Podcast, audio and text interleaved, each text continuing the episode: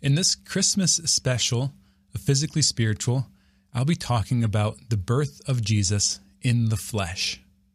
Welcome to Physically Spiritual. I've been amazed by how much growing physically healthier has changed my spiritual life.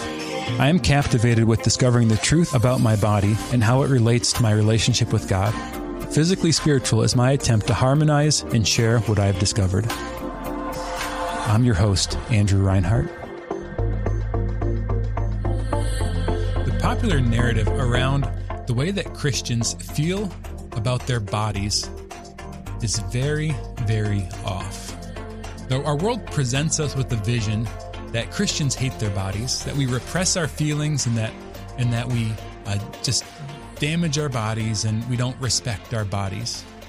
But the reality is, is that Christianity is a religion of the body. Especially Catholicism is a very tactile religion it's a religion where we are baptized. And in our ceremonies, we smell and we see and we eat. We believe in a God who became flesh, who took on a body, who became one of us, who created the body and proclaimed it very good. We believe that the flesh is very good. Paragraph 1015 of the Catechism says that the flesh is the hinge of salvation. We believe in God who is creator of the flesh. We believe in the Word made flesh in order to redeem the flesh. We believe in the resurrection of the flesh, the fulfillment of both the creation and the redemption of the flesh. Saying flesh a lot, isn't it? It's talking about our, our body. We believe in a God who created our body and declared it very good, a God who took on a body became a human, became one of us in order to redeem us. Not just to redeem our souls, but also to redeem our bodies.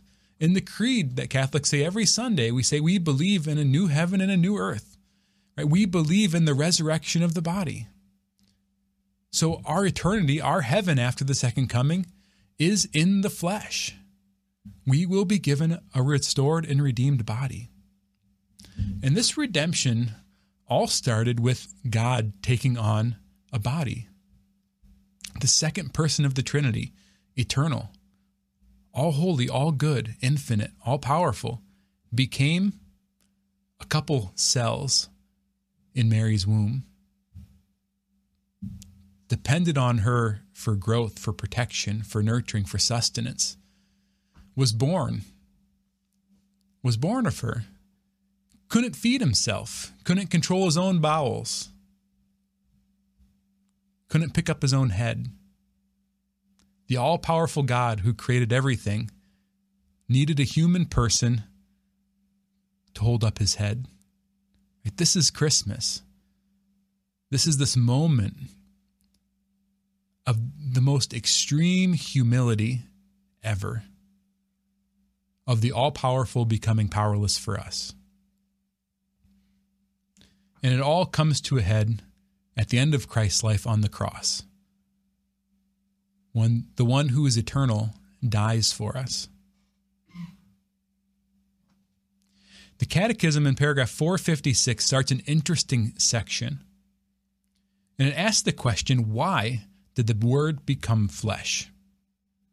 I'm not going to read all the paragraphs, but just the answers it gives. The first answer in order to save us by reconciling us with God. Jesus came to save us. I've heard it said that when God became man, Jesus became one of us, he fulfilled both sides of all of the covenants. There are these great covenants throughout the Old Testament where God's people promise things to their Lord and God promises things to his people. And really, the story of the Old Testament is us humans falling short of our side of the covenant and then God upholding his side of the covenant. In the person of Jesus Christ, humanity fulfills perfectly all of the covenants. He perfectly follows the law, he fulfills the law. He gives his whole life to the Lord. He's faithful, he never sins. So, Jesus, in becoming one of us, fulfills both sides of the covenant. But did God need to become flesh to save us? I mean, he's all powerful, right? God could have just willed it in eternity, and it could have been so theoretically. He created us without our cooperation. He could recreate us without our cooperation. He could redeem us if it was in his perfect will. So God didn't become flesh because he had to. God became flesh because he wanted to. We might say it was fitting for God to become one of us. So God became flesh so that we might know God's love, is the second answer the catechism gives, so that we can know God's love. Right, right behind me in the studio is that image of the crucifixion. So if you're watching on YouTube or Facebook, you can see that picture behind my head the whole show. It's the crucifixion.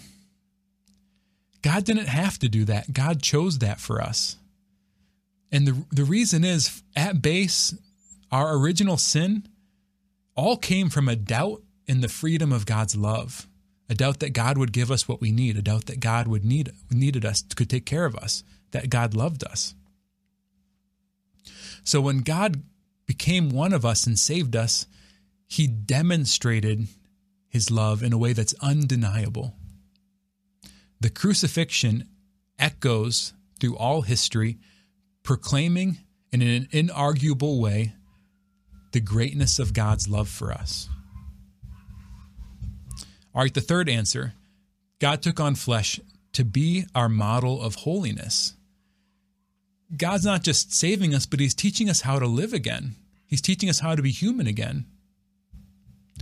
God became human so that we could learn how to be human. In a sense, when we sin, when our, our when the chosen people f- fell into sin, Adam and Eve, the whole story, they forgot what it meant to be human. And that's the stories that go out after that. They, their children kill each other. I think the people are involved in all kinds of crazy stuff through the Old Testament. We've forgotten what it means to be human, how to flourish. So God becomes our model by becoming flesh, someone that we can see, we can relate to, we can ponder. God became our model of life. And then the final answer the Catechism gives is to make us partakers in the divine nature. God has a body in heaven. Jesus ascended. So Jesus in heaven has a body. Heaven is a physical place, not just a spiritual place. So our destiny is also to be in heaven, body and soul. But we get a foretaste or a first taste of that eternity now. We are given in our spiritual life, in the church, in the sacraments, and the redemption of our flesh, in the changing of our heart from being stone to being flesh, we get a foretaste of that divine life. We get a foretaste of that experience of heaven. So we become partakers in the divine nature by our will and our mind being transformed into the image and likeness of God through the theological virtues of faith, hope, and love. Faith, hope, and love is simply God likeness in our soul. All this means your body is not your enemy. Faith redirects the ends of our life. That's one of the effects of faith. So, oftentimes, the areas where our bodies give us trouble in light of faith are the places where our survival instincts drive us to act in ways that are immoral. So, there's you might say a kind of a natural order, a natural instinct to the body that's for survival. So that's for procreation and the extension of our of our species throughout time. That's for food and that's for safety and shelter and to face fears and all these other difficult emotions that we experience because of our survival instincts that are at play in an environment that doesn't always make sense to our bodies. So so many of the sins we struggle with are as a result of these instincts still at play after our redemption. So our body isn't the enemy. Our body is trying to take care of us. Our body is trying to survive, is trying to fulfill our, our natural ends, our natural purpose. But in, in the midst of that, oftentimes it's confused in light of the moral order. Right? Our faith gives us a different vision, a different end. We're created not just to survive this life, but for eternity, for an eternal home. And there's there's a logic to that that it doesn't contradict the natural order, but it goes beyond the natural order. It's a supernatural order. It, it's sort of a, an upgrade, a taking it to the next level. And we do things then that don't make sense biologically, like celibacy and fasting and other practices like that. But we're directing those instincts of our body toward the supernatural. And this isn't a hatred of the body or rejection of the body. This is a harnessing of what's natural for the purpose of the supernatural. This is an offering of everything up to God. It's that foretaste of heaven on earth. Even though a lot of times while we're still on earth, it doesn't feel that good. Like I said, our faith is real fleshy. God comes to us as a little baby, and that's what we're celebrating here on Christmas. That's the reason for the season. It's not to go out and shop or fill your house with gifts and presents, as lovely as that can be. It's not to have a big meal or to get together with your family, as wonderful and holy and good as those things are. The reason is that Jesus became one of us. And this sets in motion the ultimate gift Jesus becoming gift for us, Him dying for us to save us. The way we experience this is through our flesh. Our faith is fleshy. We go to church, we eat Jesus, we anoint ourselves with water and oil. God created us to experience the world through our body so God saves us by giving experiences through our body. So embrace that this holiday season. Uh, go into church, smell the incense, anoint yourself with water, bless your children with holy water, pray over one another, lay hands on each other. Love each other with your bodies, because it's in that experience that God communicates His grace to us. This is the sacraments, this is the whole sacramental order. You touch the beads, you see the crucifix, uh, you smell the incense. God comes to us in a way to redeem us through our bodies. So, this holiday season, know that I am so grateful that you watch this show. I, I'm just uh, so blessed by having an opportunity to do this. And I am praying for each one of you that you could experience God born anew in your heart this holiday season as He's born for all of us in uh, Mary's womb in Nazareth. So God bless everyone. Thank you so much for being a part of Physically Spiritual. Every moment of the show you've watched, know that I'm grateful that you've given your time to this. I'm so passionate about the message that I'm trying to share, and I'm excited about the future of the show.